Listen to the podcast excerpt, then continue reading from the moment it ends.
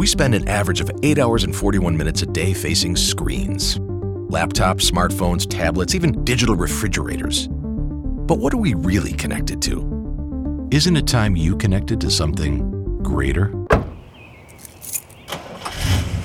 Sometimes the best way to connect is to disconnect.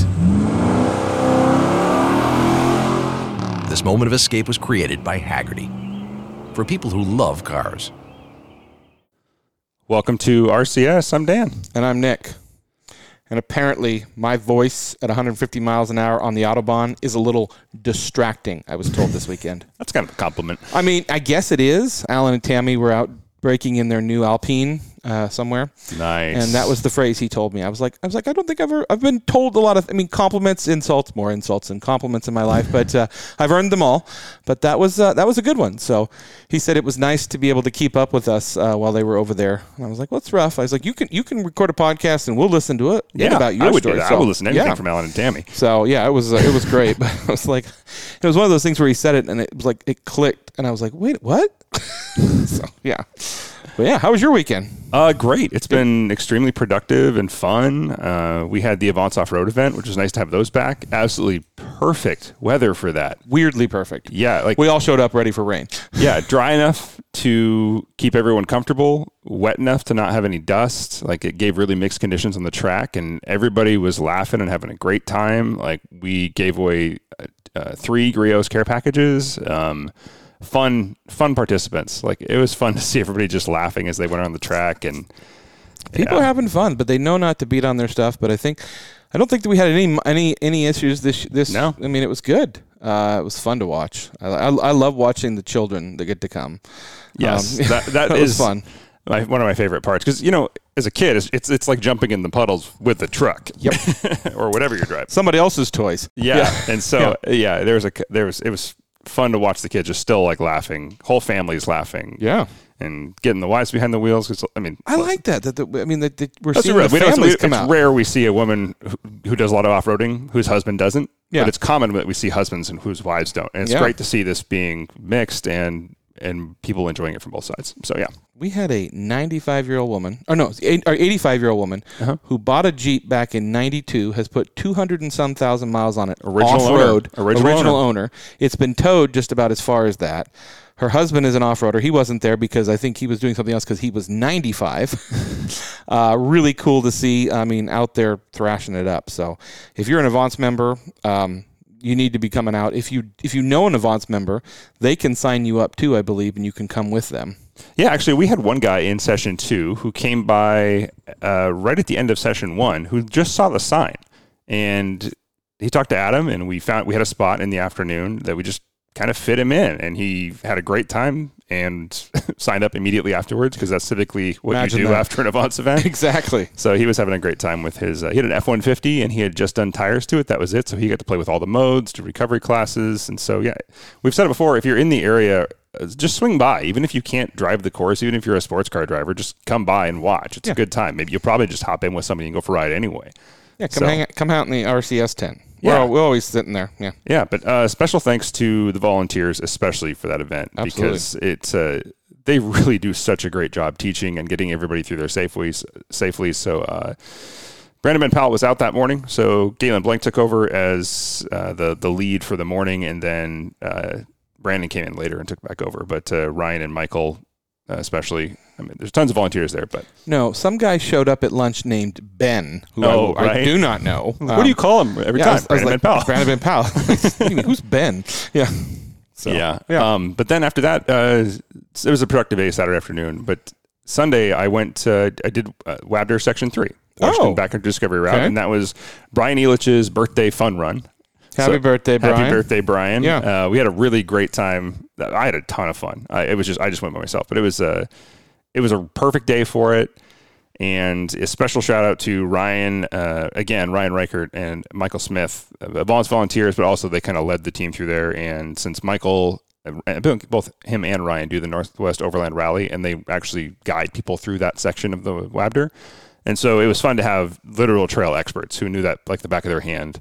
How was going through that on the Raptor compared to going through on the Monkey? Way harder. Way harder. That's yeah. weird. No challenge in the Raptor, of course. I mean, there, it wasn't a challenge, but it was But you slower. went through that washout, right? Yeah. Okay. Yeah, and yeah. Uh, I got my first trail damage on the Raptor. Oh. I What'd you do? scoffed off like two inches of textured material on the bottom of the sideboard.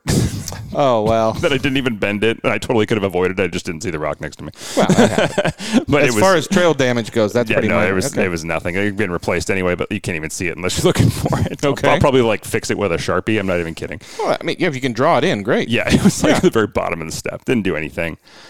Uh, but uh, this episode, we thought we would do... Um, let me rewind a little bit. So I was talking to Pat Newton. Him and his wife came out with their purple Jeep to the Avants Off Road event and gave me, a, in my opinion, a great compliment to us in that he was basically just buying through our list of things. We have a list on our on our page. We do. Of all the off-road products we use. Mm-hmm. And so he basically just had everything that we had on the list to buy. And if you want to go on that list and buy us something off that list, right? we would That'd gladly have it, you know. Yeah, yeah sure. We'll take bears. Yeah. Um, But I thought in that spirit of that, I ran into another guy, uh, Fernando Dur- uh, Duran. Duran? Duran. I think it's Duran. Duran, isn't it? It's yeah. Duran, yeah. yeah. He has a black Lexus G X, and he has done a lot of the same thing. And he took me through a trail section the Raptor was too wide to fit through. That was off the main route. Rode along with him in his G X, which made it look like a cakewalk. And it, was, it wasn't that hard of a trail. It was just narrow and ton of fun. But, yeah, it, it turns out uh, people actually listen to the show and buy the things we asked them to. So Wow. Yeah. I mean, it, and and... you know, because we've been talking about this, Who, who's this show sponsored by, Dan? Do I was just going to say. Oh, okay, that would be a good idea. If you want to keep buying stuff so, from so our... So we can keep buying stuff. Yeah. yeah. Our friends at Avants, Carter Subaru, Griot's Garage, Haggerty, and we are not at Drivers Club tonight. We're not. We're actually back in old school. We're in my living room yeah. uh, because it was... If you listen to last week's episode, I'm heading out to F one. Dan's heading to Moab. It's just been so busy, but yeah. Yeah, and of course, York, uh, Ray York at York Real Estate. Uh, but yeah, R C S ten for those Griot's products. I want to get back into that. Excellent. So now that we're talking about our list, and you want, we, we thought we'd kind of go back and touch on it. I mean, yeah, you know. And this like again, kind of like the last episode I listened to it. The whole thing's kind of a Carter Subaru tip of the week, and there's a lot of them in here. I will. Jump into that segue, though, during the story, because you guys are going to get a laugh out of this one. I have a story from yesterday, nothing to do with our group, that will... I will show the video evidence, because if I didn't have it on video, you probably wouldn't believe it. Okay. Uh, it's one of those, like, no, that didn't really happen. That's just a story. No, no it happened. happened. Yeah. And I, we all saw it, and it's... Uh, what the... Yeah. Anyway, we'll get into that in a minute. um Part of the th- part I of still don't even know what he's going to talk about. Yeah, so I haven't told Nick yet because I I'm want, anticipating. I'm looking forward to his reaction. I see. You're okay. Like, it's yeah. That didn't happen. This whole thing, um, I, th- I heard somebody say something the other day, and totally unrelated. Said, it's okay to change your opinion or your beliefs based on new information you know to be true. Wow. Yeah. That applies to so many things these days. It's not political at all. No. Um, but anyway. But in this case, it comes to, uh, it made me think of redoing our list because it's one of our most popular episodes, and I have a lot of new information, a lot more trail experience. We have new gadgets. We have new gear. We have field tested all of our gear even more since last winter. Broken, repaired, yep. Played with so many things, yeah. Upgraded. Yeah. Learned the hard way. Yeah. But yeah, let's get started. So let's do a quick review. Uh, we're not going to go in too much into the old stuff, but uh, so we have the Morphlate we still use, uh, the A R B Easy Deflate, air compressors, soft shackles, kinetic recovery rope, tire plug kits and valve stem cores, new tires, traction boards, all that still applies. Uh, and I still stand by that stuff, but some new stuff. Lately, I started with the Monkey Rally. We've been using a lot more G P S mapping software. Yeah, which is, I mean, if you don't know, G P S has come a long way from walking into Best Buy and buying a huge computer screen to put on your dash from, you know, Garmin at the time. But um, it has gone, you can really have G P S signal wherever you want. It's hard to kind of find, it's it's easy to do it with your cell phone. Yeah. But with some of the advanced uh, Garmin G P S systems, one of which we have, which is the Garmin seven hundred Montana, um, it's really hard to not, to, to be able to get lost. So yeah, and especially since the batteries run forever. I'm still a big paper map believer, and, and for my trip to Moab, I actually have I ordered a physical book of trails, because just in the odd case scenario that this fails, I have that book. I love And I remember this from a child, like be, stopping somewhere, and you push out the map on the hood of your car, yes. And you try to figure out where you are, where you want to go. It's so much fun. Yeah, so on the Monkey Rally, we use Onyx Off Road and Gaia. Uh, mm-hmm. Onyx Off Road is an Avants partner. You can get twenty percent off a premium membership. And for all your major trail systems, you will be able to use it and have most of the routes preloaded. That said, uh, the Backcountry Discovery routes all have G P S tracks you can download for free and import to Onyx or Gaia. Uh, I recently added a mount to the dash of the Raptor, and I added a iPad Mini. Uh, right to the middle of it. And it works great. And a lot of people ask me, uh, well, Gaia, for one, actually has a CarPlay app. Yeah. But it is not nearly as feature-rich as the app that is actually on the phone. And and while it works for basic stuff, and if you don't have that option, it's it's a good one. I'm glad they did it. If you kind of know your route and have it loaded in or know where you want to go, it works decently well in CarPlay. Yeah, I'm I'm but. pretty impressed with our first go at it. Uh, that said, the iPad Mini and having that dedicated screen, which is much higher resolution than just about every car dash screen and gets updated much more frequently than the CarPlay app, you get more options. And on the uh, Wabder yesterday, I had it up and I was literally field testing it before I went to Moab. I wanted to make sure it worked. It was fantastic. Um, so are you running that Bluetooth to your phone? Or how? Or, no. or is, you uh, buy an iPad with cellular? I, I bought an iPad with cellular, and okay. this is another another tip on these. If you do this and you want to do this with an iPad, not just any iPad will work. You have to buy one with cellular, even if you don't use cellular. The reason is is because it has the G P S uh the G P S built into it, and the ones without cellular do not, not have G P S. Okay. And so, like, I have Wi-Fi in the truck, and that's what I tether the the G P S, the iPad Mini to versus my phone. And so it has data all the time. I don't need the cell plan. It's nice that it's there. But it worked fantastic the entire way through the Backcountry Discovery route. But you don't have to sign the iPad up for the cellular. No, it can, you, it, just, need, you just need it for the G P S. Just okay. need it for the G P S. Yes. And that allowed me to quickly and easily zoom in. I had the brightness turned up all the way. It made it really easy to see the trail. And like I said, I was just torture testing it, torture testing it, but it worked fantastically well, and I'm really glad I did it. I was worried that it like maybe not be worth it, but man, it was a huge upgrade from just having the phone. If you have an existing iPad or phone that you're not using, what you can do, and this is something a lot of people don't know, is you can go into Google and you can go to the area you want to go to while you have cellular service and download that map. You're yep. not going to get all the trails, but you're going to get a heck of a lot more than not having anything. Yeah, and you can do that with uh, with Gaia at Onyx, too. You can select yeah. your area and download the map offline, which is what I did, and you should do. They look, learn how to do that, test it in your living room, play with it, figure it out. Don't learn it on the trail. It will you will regret it. But play in your living room. Yeah. Set a route from your kitchen to your, your, your bedroom. Yeah. That said, it worked awesome, and a uh, huge shout-out to QuadLock. Uh, they have... I use an adhesive QuadLock mount onto the back of an iPad Mini, like minimum minimal case, to a RAM arm. Now, QuadLock now has their own arm, and it has... It's called the uh, the three sixty mount. And it will go to a standard RAM mount ball, or they have their own ball that comes with it. But most importantly, you can turn it and lock it really easily, and so that it's stuck in place. But that thing was rock solid. Through every bump I hit it down, and trust me, in the Raptor, we were moving pretty quick in some sections that I was genuinely testing it on, some really rough stuff. Held one hundred percent solid the whole time. Never moved on me once. Uh, again, not sponsored by QuadLock, but no. we, we use them on the bikes. We use them in the cars. Um, and if you haven't experienced QuadLock, go on their website and look at this. You, their, their new system, you can build it piece by piece yep. for what you need it to be. And they show it on everything from boat windows to inside cars, S U Vs, things like that, bikes. Um, I moved mine back and forth. Uh, I broke a QuadLock uh Uh, ring for my bike, but that was not QuadLock's fault. It was my fault. Um, but it, it, it, it, it practi- practically fixed itself. But uh, they are, I can't speak high, more highly of them. Yeah, I've tried other systems, all of them, and they are by far the one that is the most well thought out all the way through. And RAM I, works. Yeah, RAM works. Yeah, you need, and yeah. you can get more options with RAM as far yeah. as arm lengths and things like that. I'm just talking about like a phone mount or a tablet mount. Yeah. That's it. I mean, RAM, you can mount mirrors with, all sorts of stuff. Don't worry, I'm not rack- knocking RAM at all, but when it comes to a phone or tablet mount, QuadLock is the only thing I'll use anymore. And I will say this, the one thing, if you're getting any of these mounts and you're putting them on bikes or cars, like QuadLock, I know, has this. They have an isolator that goes in between the vibration mount and, the, and a vibration yeah. dampening, and you will kill an iPad or a phone, especially the camera, if it sits there and vibrates, especially on a motorcycle.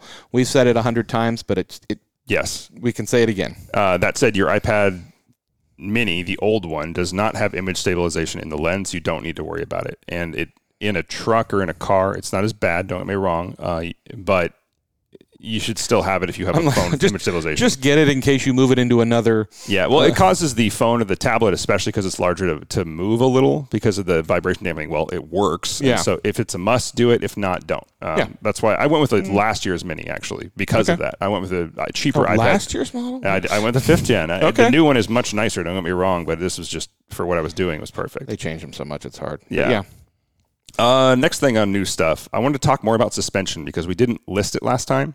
Okay. Um, and I don't think it's entirely necessary for every vehicle. We had a bone stock four runner on the ride with us yesterday, and which was perfect because we had tons of recovery vehicles, and it's the Backcountry Discovery route. You should be able to take a stock vehicle, anything from a Crosstrek with good tires, anything, can do just about everything on there. Maybe the washout might be a little sketchy, but with a short wheelbase vehicle, no problem.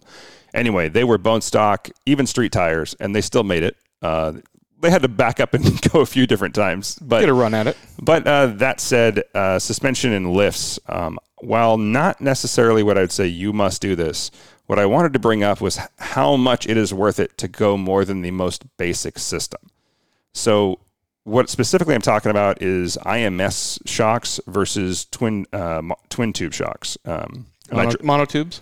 Yeah. Okay. Yeah. And so I M S shocks, basically, you get the advantages of a reservoir shock, the high and low speed dampening, without the the reservoir sticking off of it. Now, don't be wrong. It is better to go to a shock with a remote reservoir, but this is sort of the sweet spot of the... How do I say this? It's the sweet spot of not spending too much and getting ninety percent of the results. Well, and I think the basis of this, too, we need to say, and we've said this before, figure out what you want to do with your car. Yeah. If it's going to be your, your toy that you're going to drive on the weekends, then you can, and you know you're going to be taking it in places and challenging yourself, you can... I think the one thing everybody has asked us and talked to us about is the fact he's like, well, I want a suspension for this car, and I found this suspension. Okay, you can mix and match. Yeah. My Subaru is a perfectly good example. I yeah. mean, I've got I've got spacers from one person, springs from another person, shocks from another person. You you can build a system that will fit your needs yeah. for your car.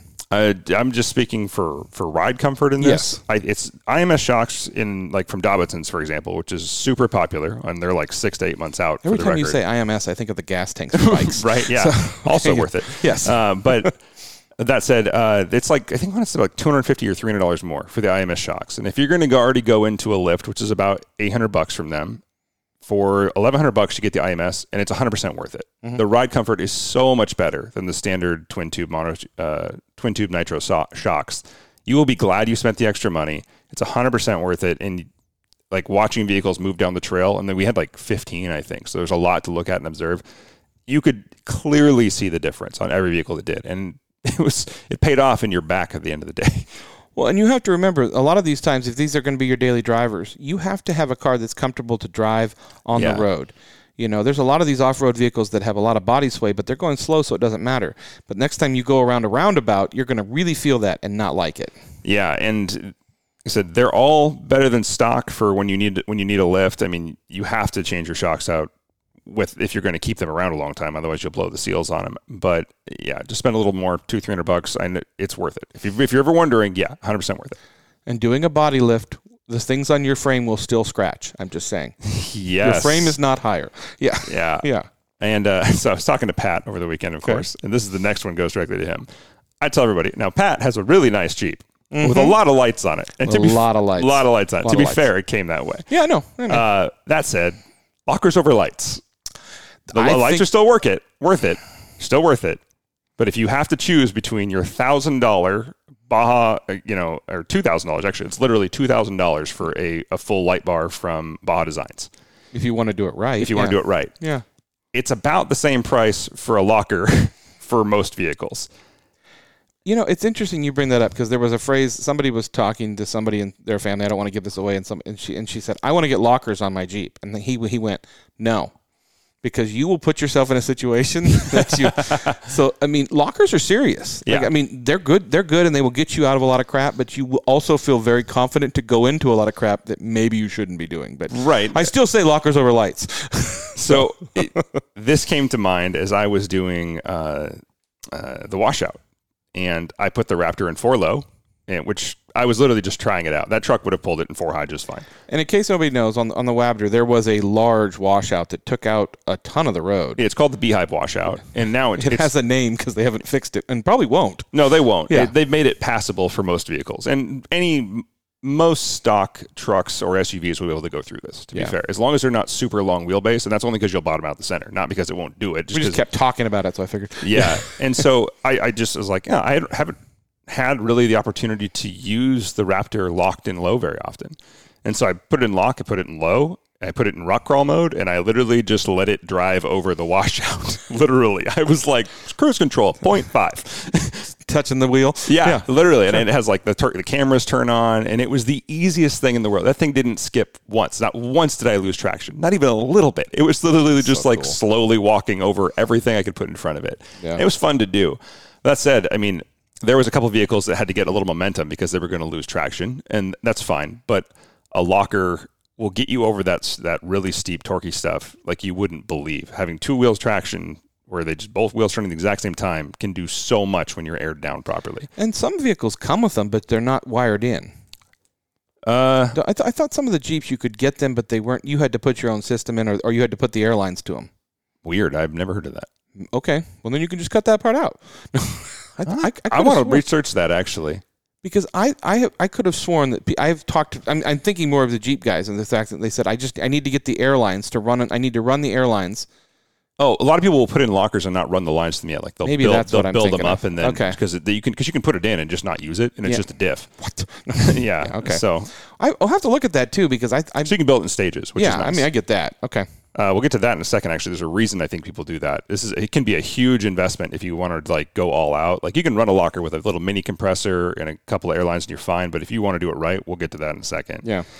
Um, speaking of lights, though, we were in really dusty conditions yesterday. Really dusty. Like I couldn't see two car lengths in front of me at some point. Um, and chase lights became so amazing to have. It was a little pro tip on this one, Carter Super Tip of the Week, if you if you may. Turn on your lights when you're off-road. Middle of the day, doesn't matter. And I don't mean all the way on. Just turn your parking lights. Uh, it makes it really... It, there's so many different advantages to this. Not only does it like help the person behind you see you in dust, but it also lets the person behind you or in front of you watch your vehicle move. And if you... This way you can kind of judge the speed, the bumps on the road. It just gives a lot of information to the other people around you.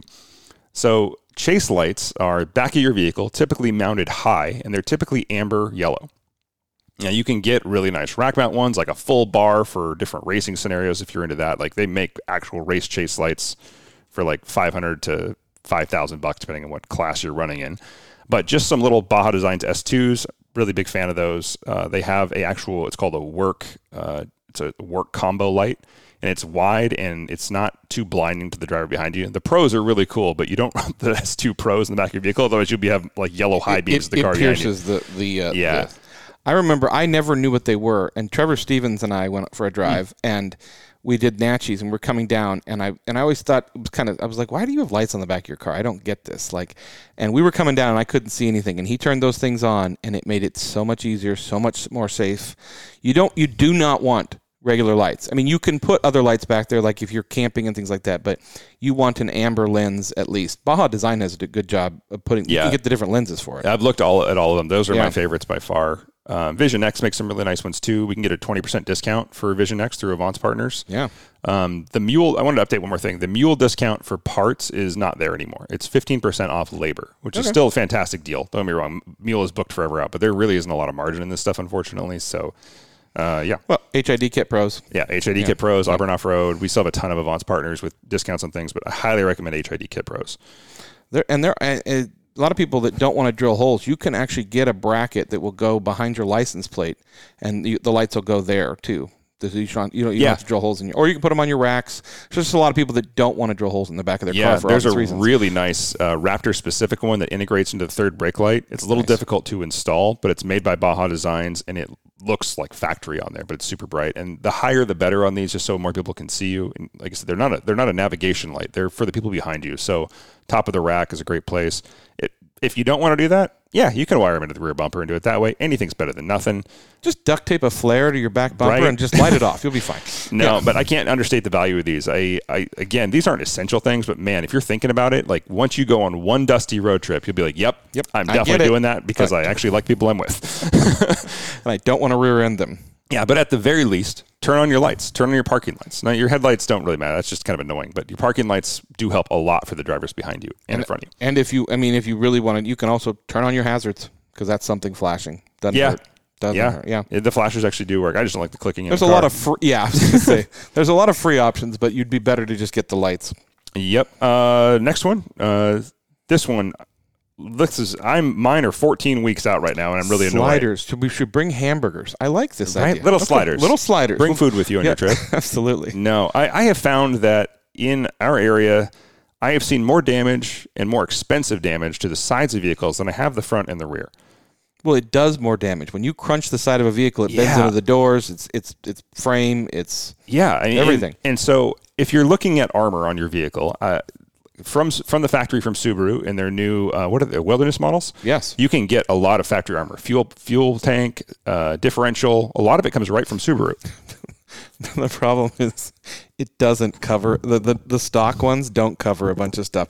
Subaru really, I give them credit, but I forgot like their new skid plate does not cover the transmission. Not as much, yeah. It, it covers the headers, it covers the oil, but it, and it, and you can get a rear diff cover, but the transmission, like I had to get that special cover, and, oh, and yeah. believe me, there are dents in it, and it has paid off tenfold. Yeah. So so underbody armor to protect the most vital parts of your engine are the most important. Yeah. Uh, in my opinion, because they will get you home.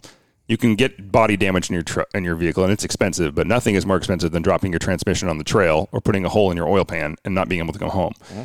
That said, if you're looking at bumpers and your choices between bumpers and sliders, get the sliders. Uh, if you are installing a winch, yeah, the bumper is going to be necessary for a lot of vehicles that aren't doing hidden winches, although I'm seeing more and more hidden winch options, which I like.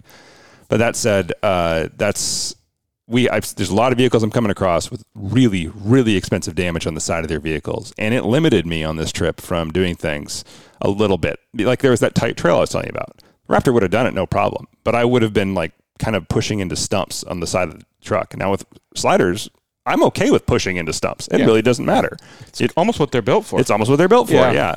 Or dropping down on a rock or something worse. You know, that's where sliders really, really pay off. And they're not cheap. A good set of sliders for a full-size vehicle are often, mm, I think the cheapest I've seen is like eight hundred bucks. Now, that I'm going to take that back. Yeah, they used to be eight hundred dollars. You can do eight hundred dollars worth of damage in six seconds yes. on a trail. Yeah. And double that or quadruple that. So. Yeah. If you're looking at Brian's truck, a lot more than that. Yes. Sorry, Brian. Had to pick on you there. But that said, a good uh, material, cost of materials has gone way up over the last year since the pandemic. I mean, way, way up. So I luckily got mine in early enough, the order in early enough. But a good set of sliders now is often around fifteen hundred dollars, two thousand dollars, which is crazy. But uh, the ones for the Raptor I ordered are... their body mount, because that's how the Raptor works, and then I'm going to have to modify them to add them to the frame for maximum rigidity. Um, I don't. Ex- I think that's probably. Do they over- get welded to the frame or bolted? Uh, they. You can buy a weld-on kind. I'm going to have mine custom made to bolt on nice. around the frame, just like they did on the Land Cruiser. Yeah. Okay. Yeah. Yeah. So I remember putting those on in the parking lot. Yeah. Yeah. So those yeah. would be body mount and frame mount. Frame mount is the way you want to go most of the time because it's the strongest part of your vehicle. If you have a unibody vehicle like a Subaru, uh, you're limited on your options, but it's still like. Most of the time when you're using sliders, unless you are a big rock crawler, you're not dropping on heavy rocks that are going to bend them. You're just going to be deflecting off things at very low speed. Actually, Subaru's got, there's some aftermarket, really great sliders that they built that, that contour, contour the body line and protect mm-hmm. it, and they bolt into the uh, the body mounts. So, yeah. Yeah. Yeah. And so if you're thinking about it, I mean, these save you so much money the first time you ever need them, and you may not even damage them the first time you use them. But if you've ever seen the bottom of your car fold, it's a terrifying sound, and you just everybody just goes, ooh, because they know how expensive it is. And I'll tell you, this is a little add-on to having under armor body, uh, uh, underbody armor. If you have a leak in your engine, it will leak in the same spot. On the oh, on, yeah. on the pan, which means when you drop the pan, you're going to know where the leak's coming from. So many times we have leaks in our car, and they're on the garage floor. We don't know where it's coming from, but it's a little thing. Like it's, it hasn't happened to me, but I've seen it happen that you pull down, that you drop true. down the skid pan, you go, oh look, the leak's right here. Land Cruiser, up. There you go. My valve covers in my Land Cruiser. See? That's yeah, uh, yeah same we knew exactly happened. where it was going. Yeah. yeah. Uh, the next one, speaking of armor, uh, so really cheap, and I'm seeing more and more of them, is rear hitch-mounted skid plates. So those of us, for those of us with badly designed vehicles with large tailpipes because they look cool and they drag on everything because your overhang is too long, thanks Ford, we need to add skid plates on the rear. Now, you can do that the really expensive way, which is called a dovetail cut, where they literally cut the bottom of the bed and the, the box sides, and then you add a bumper that goes all the way down there. Looks really cool, uh, really functional. It's the best way to go if you have that option. But you have to modify the body of your vehicle. It's not an add-on. Lightens your bank account, too. Right. Yeah. But uh, for about one hundred fifty bucks, you can get a little plate that sticks into the back of your trailer hitch and just sticks down a little bit. Now, it's not perfect. It's just so that when you're coming up an angle or backing down, this thing hits before your tailpipes and your rear bumper do. Yeah. Um, they have sorts, all sorts of different design ones. The only reason I went with mine, and it's not the one I actually wanted, was because it was, one, available, and two, highly recommended by people on the forum. It has like a, it's called Delrin, same skateboard wheels are made out of. Mm-hmm. Uh, it has that on the back, and that kind of slides to help it. And then uh, it sticks into the hitch a little farther than some of the other ones, so it's a little more rigid. Well, and the, those shovel ones, if you if you come down and, and get the rear end stuck, you can bring it up high enough to start spinning your wheels. So you, that's it, it protects it, but you can get yourself into some trouble. Yeah, so but if you've got a long overhang vehicle like mine, uh, which there are a lot of them out there. Gladiators, Raptors. Gladiators yeah. are another good one. Yeah. Um, this is a really cheap way to give yourself just a hair more protection. And then mine actually has a recovery shackle point built into it. We've talked about nice. those in the last one. Yeah, uh, that just slide into the hitch. Like I said, these things aren't great, but this is a better than nothing option. Uh, the one I wanted was like six weeks out. Like I said, material supplies. Everything is. So, sucks. Um, yeah. But uh, and the last thing before we take our break, we're making this one longer, uh, winches. So since that last episode, uh, we had a winch fail. It was actually the winch on my old Land Cruiser, and that was a... Uh, it failed gloriously. Yeah, it, it exploded. Yes. This was a Smittybilt winch that was... It has been rated often the best budget winch, and I know a lot of people running them who have had no problems.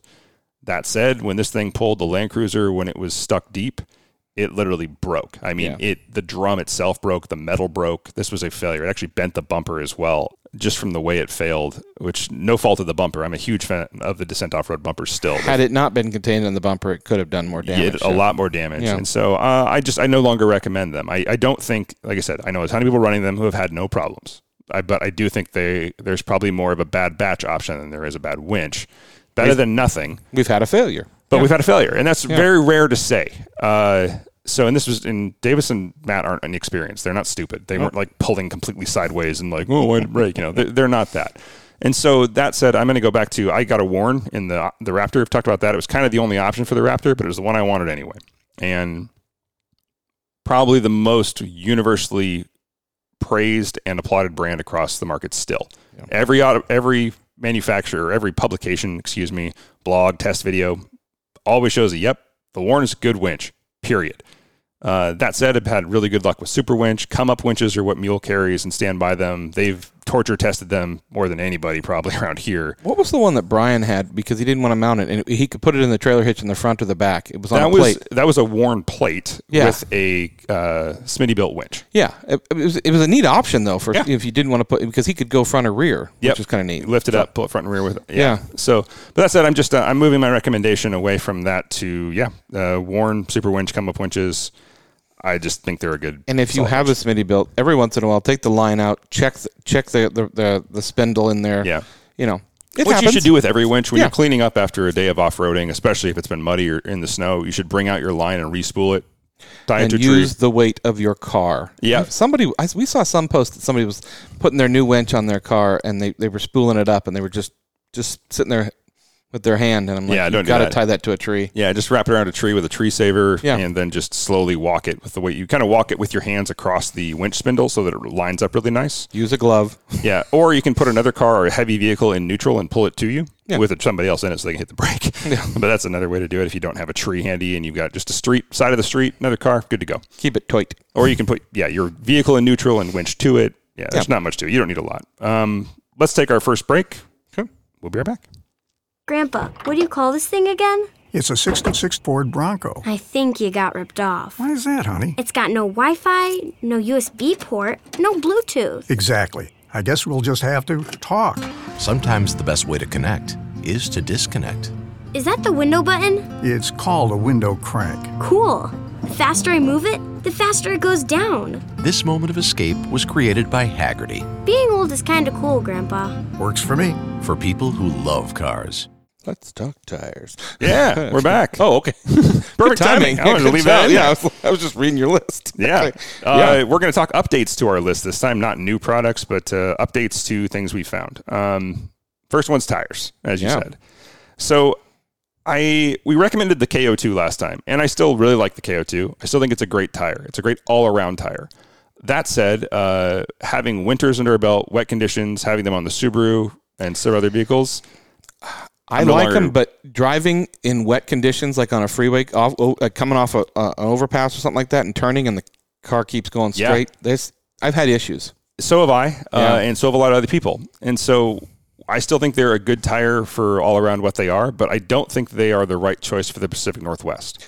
Uh, daily drivers, I don't think they're a good choice. They worked really well off-road in mud and snow and things like that. They've been great. Yeah. But da- like driving on the roads has been an issue. Yeah, and from everybody I've talked to and trusted sources, the Duratrax and the Wild Peaks tend to be a better option for here. Now, if you're in a much drier climate, uh, the South, Utah, things like that, I think the K O two is still a fantastic tire. And the fact that it comes in a really heavy load range is great for big trucks.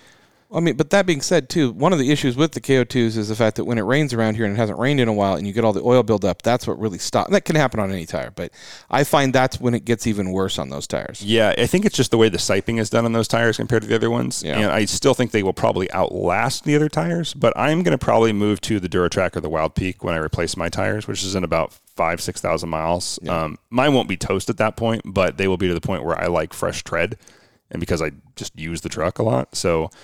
Um, I've got twenty-three thousand miles on mine, I think. And I mean, and they still look pretty good. I haven't beat them too badly. Yeah. But yeah, I, I, I think I'm definitely, I'm actually trying, I'm trying to time my tire change with the car change to see. Yeah. So we'll see. Yeah. Yeah. So that's that. I'm just moving away from that recommendation for people. Mm-hmm. Uh, I don't think it's a bad tire. I just think there are better options for the area we are in. Yeah. Agreed. Yeah. Uh, the next one on our last list, we had uh, valve stem cores. This is an essential thing you should take with you. Reconsidering that, and I still think they're cheap insurance, so you should have them with you, but I don't think that tells the whole picture. More than often than not, I have found it better to have a full tire repair kit, and it's such a cheap thing to do that it is worth it to say that instead of that. So, like, uh, again, I'm going back to A R B here because they think out of the box, they make the best one. And it has um, it has the plugs, it has the tools, it has it even has the pocket knife with it, it has pliers, it has literally everything you need in a small case. The case is a little bigger than I want, but it's probably the most um, well, you easiest. Can, you can get a smaller, like those plug kits. Yeah. We we had them for the monkeys and never had to use them, but you can get them for, for vehicles too. Yeah. Yeah, which is nice. I, I carry the I carry a a plug kit with me, but I found that I basically ma- remade the A R B kit on my own, and it would have been easier, not necessarily cheaper, but it would have been easier just to do the one click, get the A R B kit, and I'm done. And that would have been easier. The A R B makes great kits for everything. Like, they really do. I love my compressor. So, I mean, it, it... Okay, first of all, if you've never changed a tire, go out in your driveway, take the air out of your tire, change a tire, learn how to do it, be confident with it, and, and look at that. Because that's the biggest thing is we've found people off, off, off-road who've gotten flat tires. They don't know what to do. And, yeah. it's, you know, learn. It, it, YouTube will teach you, but it, it's something, you know... And there's times when you're going to look at it and you're going to you're going to be off road and you're going to rip a hole in the side of your tire. You're not going to be able to repair that, repair that, but you need no. to know what you can fix and what you can't. And at a certain point, when you get a big enough hole in your tire that you can patch, that tire's done. So do whatever you can to get yourself back to civilization. You're going to have to replace the tire. Yep, exactly yeah. that. So. Uh, I've got a full size spare under the truck, which doubles as a skid plate. Yes. Why is this rim scratched? I don't know. Right. Yeah.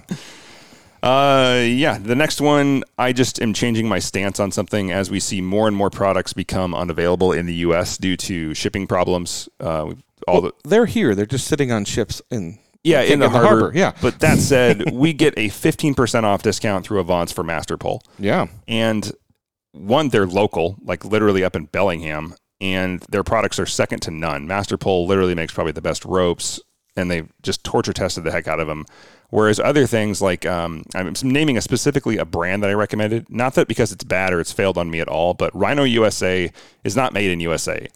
What? It's misleading marketing. I've talked about this on the show before, but it's bothering me more and more as products become harder to get, and we have so many good local companies. Yeah. Again, if this is all you have and all you can afford, I haven't had one of these fail ever. Like I've, we've used my soft shackles in every condition possible. They've been dirty, sandy, nasty mud, ice cold snow. Never had a problem with them. That said, when we have better options that are local, uh, you should. It's worth it to support a small company, and you'll get a better product. I want to say this because we actually, this came up when Sarah and I were driving this weekend, and I saw a Subaru with a, a tow hitch in the back of it, and the same thing. There's a lot of products that are sold on Amazon, and they're required to say if they're built for off-road or if they're mm-hmm. if they're visual, be shackles, be be tow hitches and things like that. Do not go cheap on this. These, I mean, there are sing, there are soft shackles out there that are not, ironically, not meant to soft shackle. Right. Yeah. And there are tow hitches that are not meant to tow hitch. I mean, at all. Or that's pull, so weird. Yeah. And they break apart. So be very careful. I know, I know a lot of us want to have the, the gear and things like that, but it really could end up hurting you in the end. Um, so just, you know, Amazon is required. And if you sell something on Amazon, I'm sure there are people that don't, yeah, but there, you're required to say, this is not for off-road. This is for visual. You know, it's, it's like when you buy a product that's not for, you know, not to be used on road, things right. like that. Look so. At the tested strength yeah. on soft shackles. You don't necessarily need like a fifty thousand pound soft shackle. That's, those are made for like heavy industry stuff, but you do need one that's rated for at least three times the weight of your vehicle. Um, or at least two times, I think, is the rule. It and tells you there. When it comes to yeah. gear in your truck, and I've heard this so many times, and I get it. It's, well, I go out with my buddy, and my buddy's got everything. Okay, well, that's fine. I mean, but what if what if your buddy is using all his soft shackles, and you need an ex- extra one? Or what if you yeah. need an extra tow rope or kinetic rope? You should have your own stuff. Yep. Yeah. That is true. So uh, just recommending Masterpol because they are an Avants partner. Love I trust them. Their stuff. Uh, A R B, Masterpol. Just go to Mule and ask them if you just want to get something right away. They almost always have a lot of these in stock. I don't think they've run out of soft shackles before. Uh, actually, take that back. They did soft shackles. It's how I ended up with two Round U S A ones to begin with. But I just no longer recommend them. Uh, nothing against, like I said, never had a failure. Have had no problems with mine. But this is just, yeah, it's a better option for not that much more money. Um, next on my list, still one of my favorite products. And you're going to see a picture of it again because I used it this weekend and it was awesome. I love my Morphlate so much. You, you talk about a homemade product that somebody that took it and just it has taken off. I've seen more people use this in more videos, and you can always tell a Morphlate because it's bright green. Yep, yeah. And that is because they use Flexilla hoses, brass fittings. Uh, they're available in stock at Mule. I was just there and I checked, uh, yep. so they do and, have them there. And there, I, I had an issue if you remember back with my gauge mm-hmm. when I got mine, and there was no question. They sent me a new gauge. It was. They their their customer service is, is above the best. Um, but um, you you were saying they offered a new kit. Or they something. offer a new kit. I now. actually did not and know I this. I really okay. wish I, I I'm going to actually probably sell mine to somebody who wants it. See, uh, okay. Mine's in perfect condition, but I'm just going to upgrade because this is such a cool thing. Only used on road, Dan. Only used on road in sunny days. Yes. Yeah. Okay. So they offer a stubby kit, and what that's what they're calling it. Basically, what it is, it allows you to disconnect the hoses from the main T in the middle with the gauge with quick release couplers.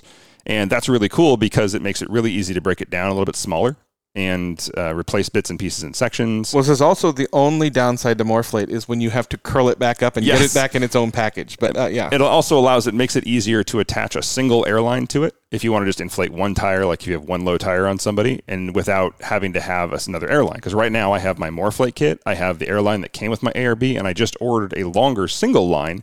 Because I wanted to actually, of all things, I know this is going to sound funny, but you guys who've seen my truck will know this.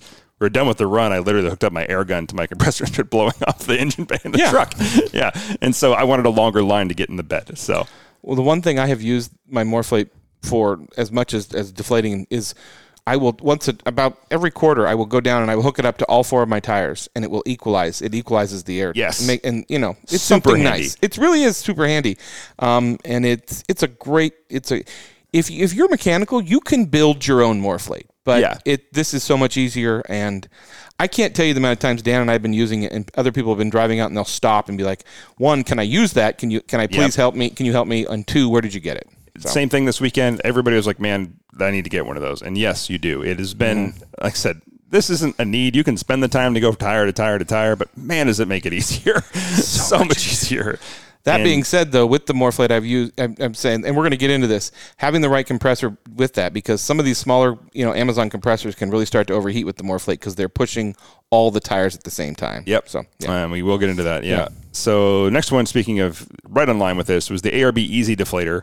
Uh, so I used to use the Morphlate for this, or to deflate as well. This is the one that takes the stems this out? This one yeah, takes okay. the valve stem yeah. out, though. And yeah. I found that it is liter- it literally takes me longer to screw on the deflator than it does to deflate down to twenty P S I. I can't tell you how many times I've I've screwed with that. And it's just, you, and they're great. But you think, oh, did I get the valve stem? Did I not? And then all of a sudden you pull it and they're air blasting on you. You're like, no, I didn't want to do that. So yeah. I use it. Fat because it's fast and it's really great to hand out to people. People are down to like, I can get mine done pretty quick, move on to the next vehicle. Uh, it's forty-five bucks for the, uh, the analog one and sixty-five or seventy-five for the digital. I don't recommend the digital. Uh, everybody has great reviews on it. I, it works great, but I, it's one of those things that it doesn't need a digital version. One of these days, you're going to, you're never going to check the batteries in this thing. You're going to forget about it sitting in your truck. Yeah. And you're going to go to use it, and it's not going to work because you don't have triple A batteries. I mean, just use the analog gauge. It's accurate. It works. Nick's going to watch YouTube about it. Well, no. I, I was literally wanted to see. I had had not known about the Morphlate Subby. Sorry, but that wasn't the intention of that. But uh, what I was going to say is a lot of the A R B makes a lot of kits where that will come with it, too. You yeah. can get their, and I think, I think their tire kit, their replacement kit comes with it, doesn't it? Or you can get one with, I know they have, there's a couple of kits that have it in built into it. Yeah. Uh, not the compressors and not the, yeah, they have a couple like recovery kits that yeah. come with it. But yeah, I love this thing because it easily, once you see a video of it online, it, it physically removes the valve stem core. So like I said, I lost eighteen P S I intentionally in about five seconds. Just let it go, just done. And I guess that takes and the valve stem can't come out. Like yeah, everybody it holds it in there. It holds it in there. So yeah, so it's a really ingenious design, and it is the gold standard. Yeah. Uh, you want to talk compressors? So this is a figure out what works best for you. Yeah. Um, when I was searching for a compressor for the Subaru, I initially was thinking A R B single scroll, single tank. I was going to put it under the seat, and then I found the A R B suitcase, the small suitcase, which works so much better because I can take it from car to car. Um. Compressors are something that you, not only do you have to get the right compressor for you, do your reviews. I see a lot of people that take these compressors and they produce a lot of heat. Yeah, and, they, and they're putting them in very small spaces, like under seats and things like that. That's one of the reasons I didn't is because I was going to get one and put it under the seat, and I was out at, at Mule, and they were like, do not do that. The seat where the Subaru sit, there's not enough air in there. You're going to have issues. But there's a ton of heat in there. And I'll tell you this, there's a lot of people that put them under the, the hood and they work great and they don't touch them again. These things need to be serviced. They need to be cleaned. They need to be, you know, it, it's something that need you, you, as funny as it is, you need to take an air compressor, plug your air hose in and blow out your air compressor because it needs to be done. Yeah. It has an intake. It has filters. Yeah. So you got to service them. So especially if it's under the hood, you're going to need to do this a lot in the dirt. Um, it is nicer on board. You can get faster onboard compressors because you can add a bigger air tank when yeah. it's an onboard compressor. That said, uh, as Nick mentioned, I like to bring mine from vehicle to vehicle, and when I'm done with it, I can hand it off to the next guy. Here's my Morphlate. Here's my compressor. You'll be good to go in about a minute. I went. What'd you get? What's your new? You got a new one, right? Yep, I've got the A R B twin scroll in suitcase. the case. Yeah, in the yeah suitcase. which is yeah. Uh, which has an even better, bigger. That's the thing about yours. Yours has a tank. Yep. Mine does not really have a tank. Yeah, mine so, has the big tank, yeah. which uh, in my Raptor with thirty-five, or they're actually like thirty-four and a half inch tires, I went from twenty P S I all the way up to thirty-eight in about four and a half, five minutes, Yeah, which is really quick. Uh, just put it all, it took me longer probably to hook everything up and get it all stationized and flip the switch, walk away, watch the gauge, done.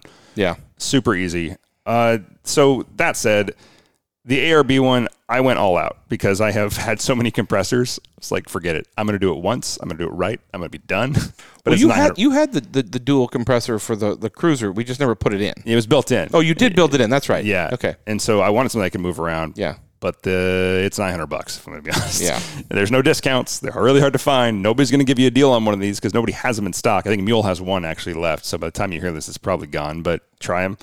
But yeah, nine hundred dollars compressor kit, that's a lot for some people. For me, I love going off-road. I love going to the any, the track. I mean, these are great for cars, too. It's heavy. It's in a heavy-duty case. It's sealed.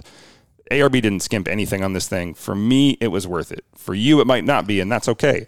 If you don't have nine hundred bucks to spend on an air compressor, the next one that works is way cheaper. That's actually the Smittybilt. It has a flaw, a, a really big flaw you need to know about ahead of time. But it's a good size volume compressor. It works every single time, and it'll inflate big tires. That one's two hundred bucks. Uh, you can get it at Four Wheel Parts locally. No discount on that. You can actually, you can usually find a ten percent coupon for signing up for an email. That'll save you twenty bucks.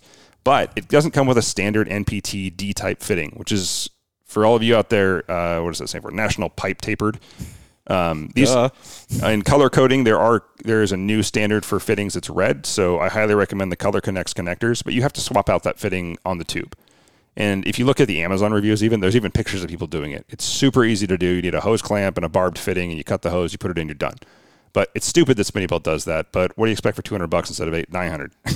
And you can have these suitcases and build them into your cars. I've seen it happen, the fact that the, the yeah. cars are plumbed, and you basically put the suitcase in the part of the car, it plugs in and powers, and then you plug the hose in, and it, it's good. Like, you can do that, but it's just nice to have the availability to take it out. Yeah, and I've seen guys turn that into a suitcase kit using the Harbor Freight Apache, uh, what do you call them, the, the hard cases. Yeah.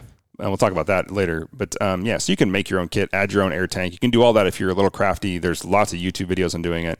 Uh, but the reason I recommended the Smittybilt one is it's rated for higher size or bigger size tires, and so you can f- easily fill a thirty-seven inch, thirty-five inch tire with those, and you can't with a lot of the other ones. It's a lot of stress on the other ones. A R B, you can. Yeah, this, yeah. I was gonna the, say A R B is rated for the small. The, the twin scroll A R B is rated for thirty-five and up. Yeah. The single scroll is rated up to thirty-three, but we know it'll do more. For the record, we've filled thirty-five inch tires with a small one. It just gets pretty toasty. It gets to- it's wonderful in winter. Yeah. Keep your hands warm, but yeah. Uh, but a little pro tip, look for Color Connects fittings, by the way. Even if you're doing home air compressors, they're really handy because they can show you the different sizes just by quickly looking at them. Great if you have a ton of air tools. Agreed. And they're really good quality. Yeah. Uh, let's see here. Airing down. Um, this is a not a gear tip, but this is a tip of the week. Uh, like I said, we got a bunch from this episode. Airing down is not just for when you're stuck. Airing down is not just for snow. Airing down is for terrain of all kinds. And basically, the lower you go, the slower you go. But when we did the Backcountry Discovery route in the Raptor or any of the vehicles that were with us, none of us actually had to air down to complete the trip. We didn't face any obstacles that would require us to go down really low in P S I for more traction. The reason we all aired down is because it is so much more comfortable to ride a really rough road with softer tires. And so uh, I don't think any of us went over probably thirty on that whole route. I mean, once we got off the pavement. Yeah. And so I aired down to, I first aired down to twenty-five, and then I aired down to eighteen. And eighteen was the sweet spot for my Raptor in those. And it made the biggest difference on my back, on the way the truck drove. It's the way to go. So if you're in really rough terrain, just air down. Uh, street tires, even then, if you have enough sidewall, it's okay. It doesn't, I don't, I worry about those more because the sidewall isn't meant to take that kind of abuse off road. Whereas, like, again, an advantage of a, a real off road tire is the sidewall can take some sharp rocks and edges and it won't puncture. Yeah. Street tires aren't designed for that. They're designed for comfort, and they flex a lot already. So you want to get a good uh, stiff sidewall tire to do that. And if you don't know, airing down increases your traction your traction patch. Yep. Basically, you're getting more tire on the ground. Um, you can da- you can air down too far oh, yeah. and hurt yourself. And you do not want to go, like Dan said, you do not want to go too fast because you can end up, you know, turning the wheel in the tire. You can rip the tire up, things like that. Yeah, airing down is a slow speed thing. You don't, I mean, mm-hmm. unless you have beadlocks and you have special racing wheels designed for that, like, uh, you know, Baja trucks run at a lower pressure and a beadlock and they do, you know, one hundred miles an hour all day, but that's a special application for also, you and me. It's not legal on the street. Right. It's also not legal. Yeah. yeah. But for you and me and everybody else, uh, I tend to, like, you can go safely all the way down to like ten P S I if you're going really slow, like in the snow. Yeah. Um, you can probably even go lower than that if I'm being honest, but that's all I'm going to recommend for ninety-nine point nine percent of you is ten is probably the lowest you want to go. And I mean, and truthfully, if you if you have an aftermarket tire or tires on your car that it came with your truck or whatever, you can do some research and there there will be information out there on what you can air down to because a lot of these companies know you're going to be airing down these tires. Yeah. So they've tested it. And it depends, it depends on your rim design as well and how it sits. Uh, who's the... Uh, A E V. A E V, A E V oh, wheels oh. are really well designed for that. Um, there's a bunch of after, aftermarket off-road They've wheels. They've got something built into the rim that grabs onto the yeah. tire. Yeah, yeah. A lot of them have like a little ribbing on the inside of the wheel, which is yeah. actually a, a race thing for uh, it's a race car technology, but it actually works great for off-road wheels too, and it just kind of holds onto the tire so it doesn't slip in the rim. Yeah, yeah. Uh, the next one's a fun update. Okay, I didn't know about this, but it, wow, that's new. a oof, yikes, expensive. Yeah. Okay. So a, a lot of people were surprised. It, nobody who's done it out there is surprised, but electric chainsaws work fantastic around here. Mm-hmm. We don't really run into massive clearing obstacles. Um, if you are into that, if you want to blaze trails, you're going to need a gas-powered chainsaw, period. You can do it with it. You're just going to need a lot of batteries. You're going to need a lot of batteries, yeah. and at two hundred bucks a battery for the big sixty-volt, you're yeah. going to need a real. You're going to be into this anyway. Yeah. But uh, our good friends at Stihl...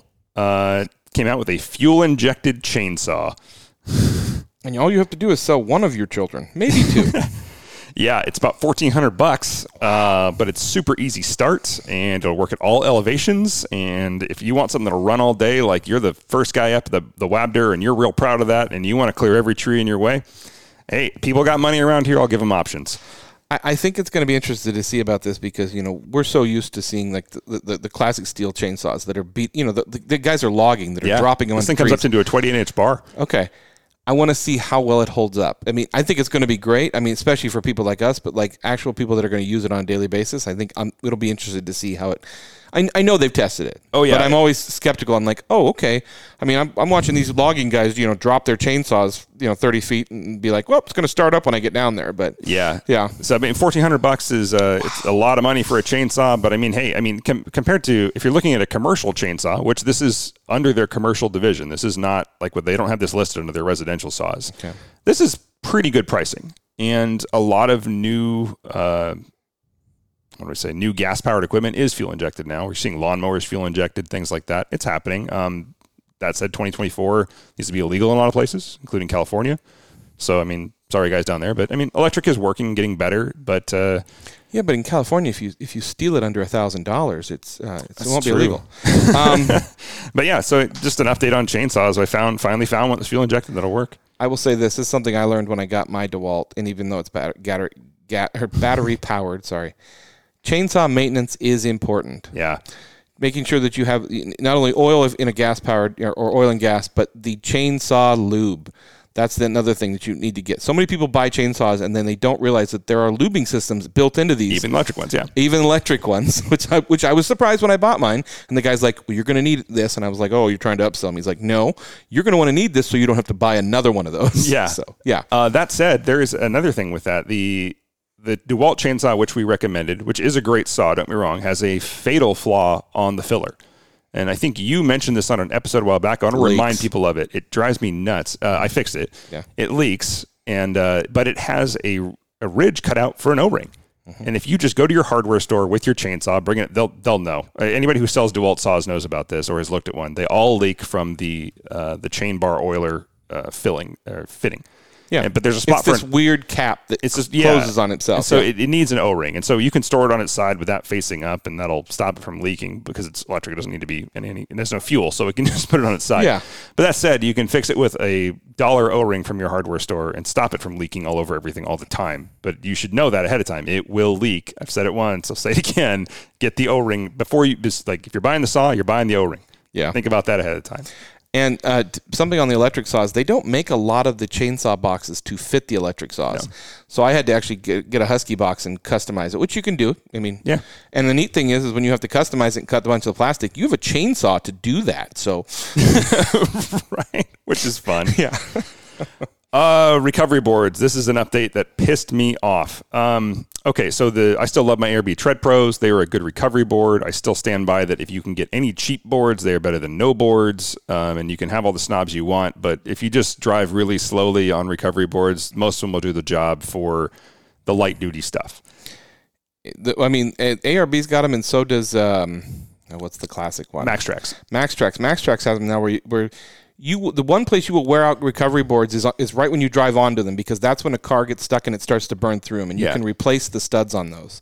Yeah. But I absolutely, and Dan and I haven't talked about this, but I have a soapbox on the A R B uh, system that keeps the stuff on there because they the clamps are plastic, they don't lock well, and they break from being on the roof in the wind. That is correct. Uh, the I throwing A R B under the bus, which I rarely do because I love all their products, but this Tread Pro mount system is one hundred percent garbage that should never have been allowed to be on the market. They're literally dangerous. Also, if if the caps break, you can't buy one new cap. You have to no. buy a whole new set. Mine broke. I'm with you. Before I even put them on, yeah. and I have this thing sitting in my garage, I got to return it, but uh, that should never be allowed on the market. The A R B Tread Pro mounts are one hundred percent garbage. Get the MaxTrax ones and write A R B. I actually wrote them a letter. It's like, what are you guys doing? Like, you have all these great products, and this is not up to anybody's quality standards. The plastic is so cheap, you can break it in your hands. Max, with your hands. MaxTrax pins, if you can get yes. them mounted on your roof, will work with A R B boards. Yes. A R B has the slots in them, so... Yep. So nothing wrong with the boards themselves, but the mounts are one of the worst design products I have ever seen, and they are dangerous to mount on the side of a vehicle. Because yeah. if the wind catches them, it will pull those boards off and break those mounts. Yeah. It should never be allowed on the market. That's actually the reason I don't have my basket on it right now, because I've, I've got literally the mounts are mounted to my basket with zip ties because I can't. That they broke in the middle of everything. Mine are physically bolted Yours on. Bolted, yeah. yeah, I used to, I because I have a cool um, extruded aluminum rack, and yeah. I, I literally have two bolts yeah. holding them, and they're Loctited on because I don't I don't use them that often. When I do, I have the tools in my truck to pull them off. Yeah. So and I always carry a little bottle of Loctite with me. But well, yeah. and I mean another thing is like the A R B ones are supposed to lock, and because they're for safety, but you could literally just pull them off. It was, I did. It's horrible. Absolutely horrible. Yeah. I Dan, it's funny because Dan and I did not talk about that, but I've hated those since the beginning. Yeah. So. And there's not really a good, like, it's not a it's not a normal, like, threaded thing, so I can't just replace it with some other part that would fit. It's just useless. You can you can take those and you can put a, a nut on them, but it will take you forever yeah. to get it off. I had to do that in, in a pinch when, when they broke, but yeah. Yeah. So anyway, so. one hundred percent do not recommend those. Uh, you get the MaxTrax mounts. Uh, this has been a big one for me lately because I've been trying to find the right storage system for my truck, and there's so many options out there. And I started looking, and there's so many of these like overlanding specific storage boxes and the way they mount and all this. And then I was in my garage, but it's got a sticker on it that says overlanding, so it's it's got to be good, right? There's yeah. um, and they're fine. I mean, there's nothing wrong with the, most of the storage systems I've found. I haven't found one that's inherently bad. But you know what is so much freaking better? And this is actually on our original list, by the way. I, yep. I didn't even realize it until I was reviewing the list today, which will be, you guys will see this published at the time of the episode, is the DeWalt Tough Boxes. And there's other boxes. Milwaukee makes them too, but I'm, it's the DeWalt ones specifically. And the reason I recommend the DeWalt ones over all of them. Tough system, right? Uh, yeah. Tough yeah, system tough 2.0. System 2.0. Yeah. Not the one point oh, the two point oh. The one point oh had uh, the latches were all metal and they would rust. Yeah. These don't. And I torture tested one, and I'll tell you how in a second. I mean, really torture tested one. So these things, they one, they stack together really nicely, but the the polyurethane, they're plastic, but what they use, the resin or whatever it is, is probably the toughest stuff I have ever seen in my life. Well, I think it's the same stuff they build their drills and stuff out of. Like, it's got to be. I yeah. don't know, but uh, I used one as a stool. I used one to lift up my trailer. Um, I have one bolted to the front of my little trailer that has been sitting outside because of my shop space.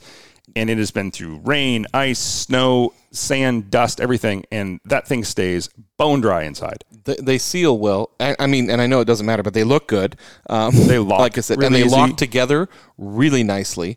Um, the only thing, the only only difference would, if I DeWalt is I would, the Milwaukee makes the same thing and they're, they're strong as can be.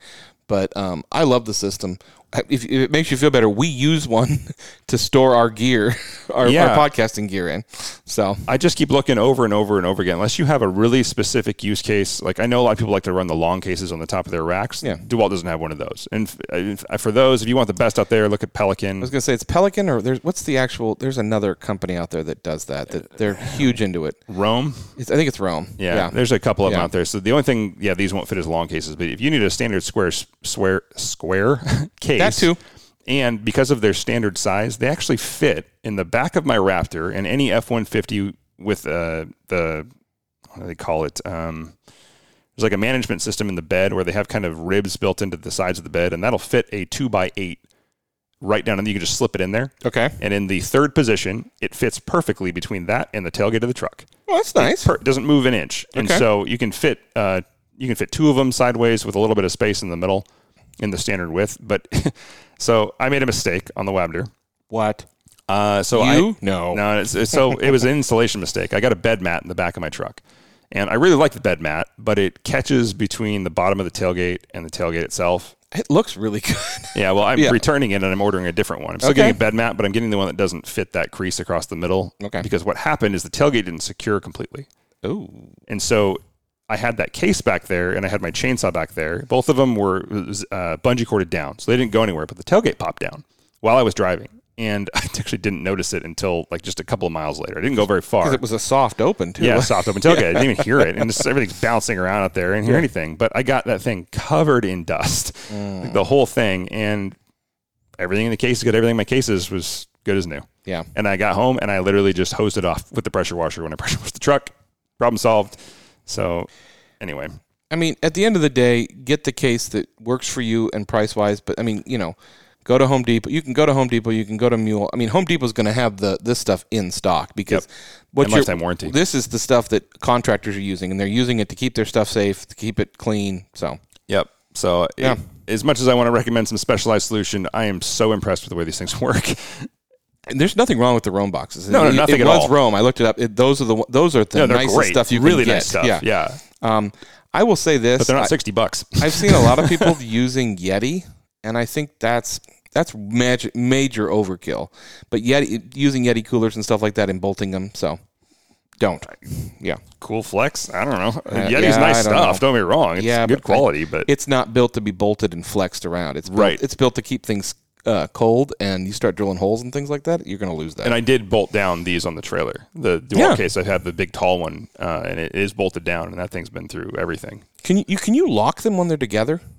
Uh, you can lock them together so they're they're secured to each other. Yeah, but and they hold you, really well. But can you lock them so that somebody can't come up and take them? Mm, I thought I, I never thought tried. There, I, I thought maybe. there was something in there that, that allowed it to do that. But I know you can lock them closed big time. But I didn't know if they locked because um, there's they stack together. The and difference secure. is they not only stack together, but there's there's a mount in the middle that flips up that secures the box as yeah, well. Yeah, they're really so, secure when they're latched together. Yeah, um, yeah, they're secure in their latchings. Yes, yeah, yeah. All right. Finally, uh, this is where that crazy story I came in, and you guys are going to laugh your asses off at this. Guess what I saw driving up Section three of the Wabder this weekend? I don't know. What was it, Dan? A Tesla Model S. What? Yeah. Why?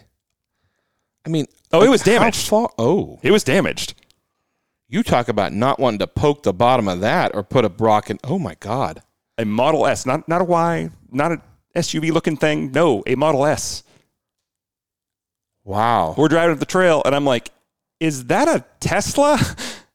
And at this point, we had aired down. We had I had it in four-wheel auto. A lot of us had hit four-wheel drive already. This was not a spot where you literally got the turn, the directions wrong. Somebody who is out of their freaking mind just kept stop? going. He turned around and kept going. Yeah. Um, he had damage in the back and damage on the sides. Uh, like he clearly dropped because it like. The Wabder is what I would consider an easy route for any off-road vehicle with clearance. But okay. You need clearance. I mean, just because of the rocks in the road, yeah. ruts, like you don't, it's not a hard trail. Like you could do it in a stock Outback, no problem. As long as you didn't do the washout. You might have a little trouble there, maybe. But if you had good tires, you could probably do it anything with clearance. But this is not a vehicle with clearance. Okay. Wow. And so we saw him all the way out by the horse ranch, which is like maybe the halfway point of the Wabder. Wow. Now there's another side road that comes up there from ninety-seven, but it is not any easier than any other section of the Wabder. Well, what is it? What did we see up there when we came? Remember, we, we came to that Y. We were waiting for the truck, and there was a car that went through. It was like a Hyundai or something. You could take a small S U V up there, a city S U V, and you'd be okay if you were yeah, careful. But, but this wow. thing had like it. The it was low. It rear end had clearly dropped onto a rock or something, just from the normal road. Oh my God! You have a video of this? Yeah, I got oh, on the wow. dash cam and I hit the save button immediately. I have it on my GoPro because I did a time lapse of the hit whole the thing. Save. I'm like, and we were all like on the road, like. Did you guys just see a Tesla? Wow. That is incredible. Yeah. I, I mean. That is not a testament to Tesla's Tesla strength. That was just a plain terrible idea. Yeah, I mean, I can, I can think of breaking things on a normal car, but the fact of the matter, you come down wrong on a Tesla and pierce a battery, yeah, you're done. And it's got plates and armor, but it's going to go. This is not the place Doesn't to test matter. those. Like, you're not. That's meant if you slide off the freeway and hit something that way. That's not meant to be. Wow. Yeah, so, oh. I mean, outside of like a literal sports car, I can't think of anything worse to take on an off-road route. Wow. I mean, yeah. I can't even imagine. Wow, that is incredible. I that- mean, I'm sure the, the traction system is probably great for that because you've got all that torque, but what a terror. It's just, we were laughing. I mean, yeah. Just like, okay. I, I think that seems to be a thing, though. People that with Teslas that think they can go places they can't. I don't understand that. Like, I've seen more up, way up dirt roads and things like that. Or my first thought was like, is places. it stolen and he's just trying to get rid of it? Yeah. But this is the middle of the day on a Sunday. This is busy up there. Can you steal a Tesla? Wouldn't they exactly know where you are at all well, times? I mean, you can still steal one if you have access to the card. And, you know, I mean, you, yeah, it's no. be the worst car to steal ever. But yeah. it's still, it was just wow. like, what in the... But Absolutely. It did make me think of something else. Yeah. Um, it did inspire some thought. Besides, this guy is stupid. But it's a good thought. uh, one of the things I've seen, and a trend, and I know you'll you'll get me on this. Yeah, there seems to be like this weird, not just a hobby competition to who can have the most stuff on their car and never use it. You know, it's funny you say that because, and part of it was the the boards and stuff like that. But I took my rack off because I kept driving around with my wheel and stuff like that, and I wasn't using it, and I felt kind of like a poser. Right. There's so many. I mean, it, there are so many. I mean, I use my stuff, but it was like it was, sometimes it's just you feel like one, it, it screws up my gas mileage. But there was a part of me that was like, I haven't used this in like two months. I should probably take this off just because it doesn't make sense to have it on there. Like I can, I can put all this stuff in my car when I want to go, but I cannot tell you the amount of people that I, I see driving around here with nice rigs that you can tell have never seen dirt. And if you want to do that, that's fine. Yeah, but I'm not telling anybody how to not spend their money. But it, it, this is the point I want to bring up, so you got right, is that oh, the fact is it, you're, you're really just hurting your mileage, and you're making a bit of a target on your car for thieves. Absolutely. Which is ex- seriously on the rise here. Big time. Crazy high on the rise. This car theft and car vandalism is is going through the roof in Washington, and you should know that and be aware of that as you add all these really expensive accessories to your car. And I hate to say this, and this is not a political statement, but it's going to get worse because yeah. there's a lot of police as of this week that are not on the job anymore. So things are going to get worse, guys. Yeah, so. We're expected to lose about another about thirty percent of the force is what I've heard. Yeah. So, which is sad, but that's a different topic. Yeah, but I'm just I'm from a safety standpoint, you really need to protect your stuff these days. Yeah. So just be aware of that as you're bolting all this stuff to your vehicle. Uh, I admit I've been guilty of it. I'm sort of to. starting to trickle down my efforts. Like a lot of the stuff I usually carry in my truck, I'm keeping kind of minimal. I have my ty- my mini compressor. I'm going to carry my A R B one, a tire patch kit, and my jump starter. It all fits under the rear seat. That's about it. That's all I carry now. Well, this stuff is meant to be compact and small so that you can take it in and out. It's just like yeah. your camping gear. You don't walk around with your camping gear all the time in your tent. Your tent is small so you can take it places. So yeah. you will be a target, and Dan's right. I mean, you see a nice rig sitting on there. I mean, I do it in not even a criminal way. When I see a nice rig on the side of the road, I want to know what they've got in it. You know, yeah. do they have a, a, an iPad on the dash? What's going on? You know, where are their lockers? Things right. like that. So, yeah.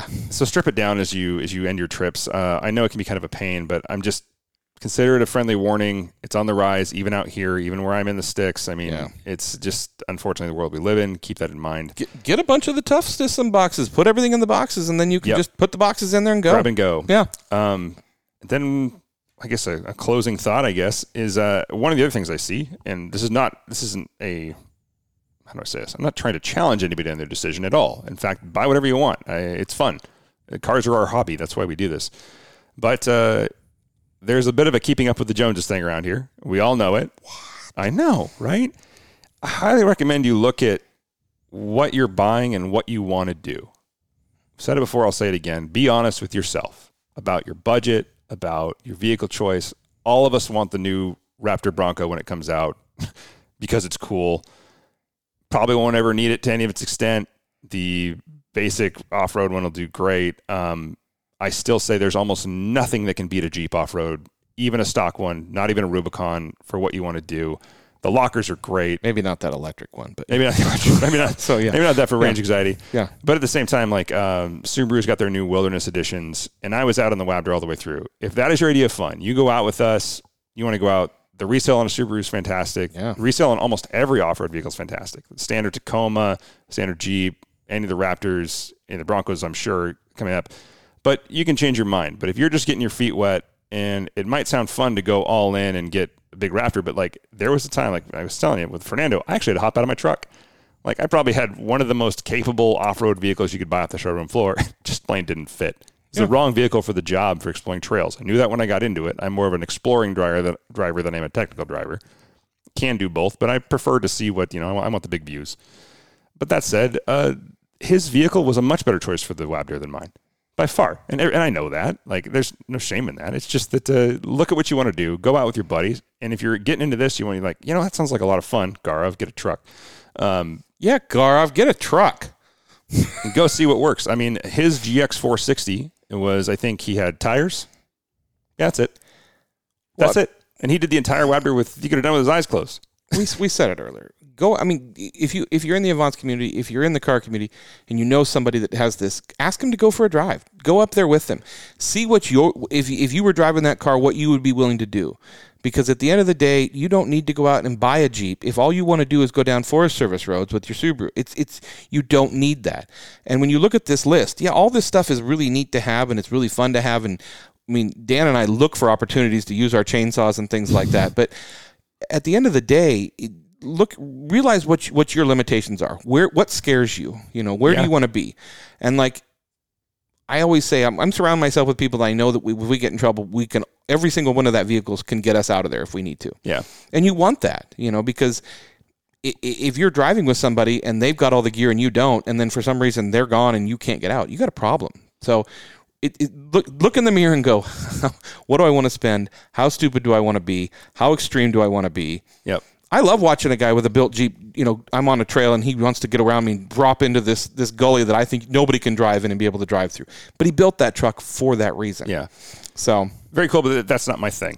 Yeah. I'm not. I'm like, as fun as that is, I don't want to have to work on something all the time. I just want to get in and drive. I'd love to drive one of those. I do not want to own or maintain one of those. Right. So yeah. yeah. And I'm going to Moab this weekend, which the Raptor still not ideal for. It's really not the best place for it. The Baja, the California desert, uh, the Nevada desert. That's where the Raptor's great. But it's also really great on the road. Yeah. Which we talked about earlier. It's a fantastic driver. Comfortable. Super yeah. comfortable all the way to Moab in one day. No problem. Mm-hmm. I was talking to uh, my good friend Matt, and I was talking to Cameron, and they Matt is just getting into off-roading. So he's been a motorcycle guy, and he's a hunter. So for him, it makes sense, but he's just going up Forest Service roads. But he's got this new, to, new to him, uh, older four runner, which is in beautiful condition, by the way. And he put basic lift tires, and he's going to get, I gave him some recommendations for an air compressor just in case he needs to get stuck, some traction boards. That's all I'm going to recommend he gets. It's not going to, he's not going to get the value out of all the other stuff. Um, he might, the more he comes and hang out with, hangs out with us, but uh, Cameron and I were talking, and he's got a, a four runner or not a four runner, a Tacoma T R D Pro. And because he bikes all the time, he's a big uh, mountain biker. And he was saying, I'm not going to get into overlanding because it's just so expensive, and it'll do ninety-nine percent of what I ever even dream of doing right off the showroom floor. Yeah. And uh, it's, you know, it's a Toyota Tacoma, so he's not going to lose any money. It's fun to have the toys. And if you look at Dan and I's trucks, or, or, or Subaru and trucks, a recovery board is probably a good example. Why do I have them on the outside of my car? Because when I use them and they're dirty and nasty, I don't have to put them back in my car. Right. I mean, that's truthfully the only reason they're on my roof rack, is because I don't want to put them back in the car when I've used them. Also, why is my tire on top? It's because when I take all my other stuff and put it in the car, there's no room for the extra tire in the car.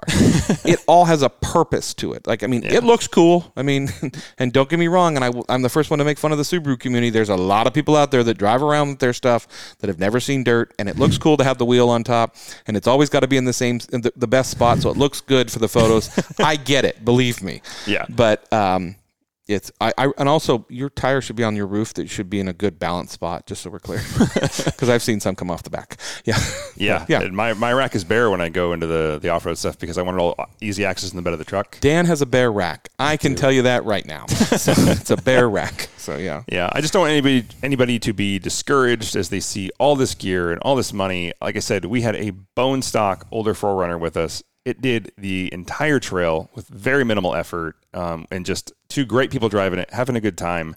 That didn't need to spend an extra five grand on gear. Uh, if you're looking to do this, write us. Come find us. Yeah, we're going to be anywhere. Going up into the mountains. I mean, we've got a we're bunch. We're just getting into that. We season. got we got a good amount of stuff. I mean, I'm as I've talked about a hundred times. I cannot wait to try out my BioLite fireplace. I want to get deep in the mountains and try that out. I brought it. We got a grill. We got a grill. we'll, we'll feed. We'll feed you. We, we have got a griddle now too. We do have a so, griddle. Yeah. Yes. So. Um, We want to try all this stuff out. I mean, and we'll get you on the list as far as, you know, if you want to come out with us. It's, you know, usually all we say is, come on, you know, put, put in a little bit of gas. We'll take you up in the mountains with us. It'll be fun. See see what you think, you know, and, and figure out what you want. Yeah. I mean, and don't feel bad about not being able to know what you want. I mean, how many, I mean, for since the, I bought the Subaru, I've been trying to figure out what the heck I'm going to get next. So it, who knows? Yeah, so, try it all. We've had this conversation endlessly with our friends that are really into cars. Carl. We will forever. Yeah. Yeah. And so and he's still not decided on what he wants next. Well, he bought he bought the Crosstrek, which I think was a good buy, but now that he's retired, who knows? I think he might be buying another Subaru. I, it's a possibility. It's a possibility. With the new Wilderness Editions and dogs, so much easier to load him in and out of the back. I mean, for him, that's a big deal, and I love his dogs. I gotta get my hands on a Wilderness Edition to see it. I gotta. I, I want to see.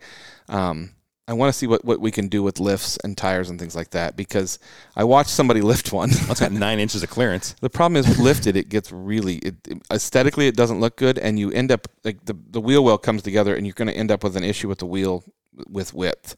Oh yeah. Um, so we'll see. I mean, it's a. I'm glad Subaru's listening. There's going to be a Wilderness Forester. I've seen photos of that already. There's a Wilderness Crosstrek that's coming, um, which is good, because I don't know why they didn't start with the Crosstrek, because that's the car that more people do. But um, the people are listening. It's just, I don't know if, I, I will say this, I don't know if I trust the stock parts from companies like this. And, this. and I'm not saying this just for Subaru. I'm talking about some of the interesting things that are coming out for the Bronco. So, yeah, and I mean, I guess the Subaru drawback is just, I mean, it's a unibody car. So you're, you do have articulation is going to be a big drawback, and the lack of the low range, which both came in handy on this drive. And lockers and power. Right. I mean, there's not a lot of power. That's the biggest thing. It's getting better. Yeah, it's getting better. I mean, and probably knowing, and speaking of this, and this is probably a good example for me, knowing what I wanted to do with that car, I shouldn't have gotten a six-speed. I should have gotten the automatic, and I think I would have done a lot better. But I still have enjoyed it immensely. It's funny because uh, this weekend, uh, Alan let me drive his N S X, and he drove my Subaru. And I was oh, like, yeah. And I was catching up to him, and I'm like, boy, this this N S X really drives fast. And I'm thinking, wait a minute, my I'm having to, uh, to do a lot to catch up to my own Subaru. So... kind of drove the pants off of it, so yeah, it was fun. That's hilarious. N S X's yeah. are great. Yeah, oh, it was fun. yeah, so uh, you know, we're always here for you know to talk. I mean, people message us all the time. Uh, Dan's really good at as far as responding to those messages. Half the time, by the time I see him, Dan's already responded. Um, but uh, you know, w- we come to the Avants Off Road events. We're here. We we did this whole thing, Rain City, to be an information source. Um, you know. Let us, we'll, we'll go out and buy something and break it. We'll tell you. Yeah. Yeah.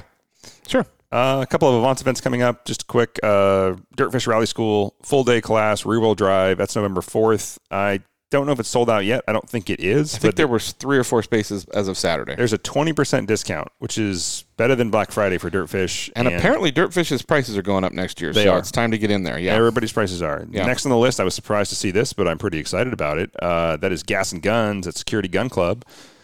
That'll be fun. Yeah, that's always so, good. Uh, if people don't know, John Fowler is a one. Uh, one of the, he was one of the thugs at original thugs. Yeah, yeah. original thugs at Exotics at Redmond Town Center. Uh, he's a big McLaren cu- club guy. I forgot how many thousands of miles he's got on his fifty thousand. Fifty thousand on his uh, six. It's not six seven five L T. It's six fifty. Six fifty. Yeah. Yeah. Okay. And so yeah, he's a McLaren club hosts out of there very often. Um, if you are into shooting, uh, it's one of the. It is the best range around, hands yeah. down. Uh, fantastic place to go. Tons of fun. Sorry if that's not your thing, but uh, if it's not your thing and you're looking to get into it or learn something about it, they're very good at teaching you. Yep. I mean, they just hired more people actually, mm-hmm. so I just saw the intro to handgun classes there. Uh, but yeah, education is everything with guns. We highly support that. Don't buy a gun if you don't have the education, please.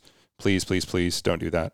I know it's your right, but uh, please we, get we educated. Don't, we don't talk about it much, but if you have questions include, uh, about Pew Pews, Dan and I are always open to talking about it. Yeah, we'll send you yeah. to the right people, too. Yeah. So, um, yeah. yeah, those are the main things. I guess north on the seventh, uh, beautiful drive through Woodinville, uh, Northwest Idea House Tour and Drive. That is a fundraiser. Make sure you check that out. And then Seattle International Auto Show. I know Avants will be set up there. Yeah. Sorry, we have yeah, to Yeah, it's just, yeah. The auto show just isn't what it used to be. No. If you're shopping for a new car, it's it's cool, I guess. But uh, I don't know. I, like I said, that's probably more us. We're just really, really, really spoiled to be able to pick up the phone and be like, I want to see this. Okay. Okay, here you go. So, yeah. It... It, it, if you if you want if your kid likes cars, take him to the International Auto Show. It's fun. You, yeah, you do it's great get to, for kids. That is the only place where you should be going to a car show like that and getting in the cars and, and things because that's it. That's it. It's it. um, and last but not least, if this episode got you excited, Avants Off Road, November twentieth. That is ten a.m. to three p.m. Of course, we will be there with our big tent. Uh, yeah, it's every third weekend, every third Saturday. Yes. Correct? Yeah. Every third Saturday. Yeah. And, of course, we will have our heater, which is... Uh, and our BioLite fireplace. And our fireplace. Actually, I got to check to make sure we can do that. And I usually bring a cooler yeah. uh, full of water and soft drinks yep. and nothing else. Nope. Water and soft drinks. That's it. That's, That's all, all we it offer. Is. Yep. Anyway, have yep. a great time. We hope to see you there. Like I said, it is open to spectators. Reminder of yeah. that. Please just come on by. Come sit up, come sit out your lawn chair and watch people blast through the mud. It's fun. Or just go. Uh, yeah, I think you have to sign up to hang out with the recovery class, but you are welcome to come talk to us. I will. I will let you sit in my truck. There you go. If you ask. Did you hear that? Dan said he, you could get in his truck and do the course and... Uh, no. yeah, yeah no, no, go for it. Yeah. This actually turned out to be a pretty long episode. Yeah. Uh, I hope people are okay with that. I've heard so many people say, you should make them longer, so I hope you're happy. uh, it's too easy. Um, so, oh, God. It is. All right. I'm slipping, for, man. I'm slipping. Yeah, I know. For this episode of Rain City Supercars, I'm Nick. I'm Dan, and don't just get there. Enjoy the drive.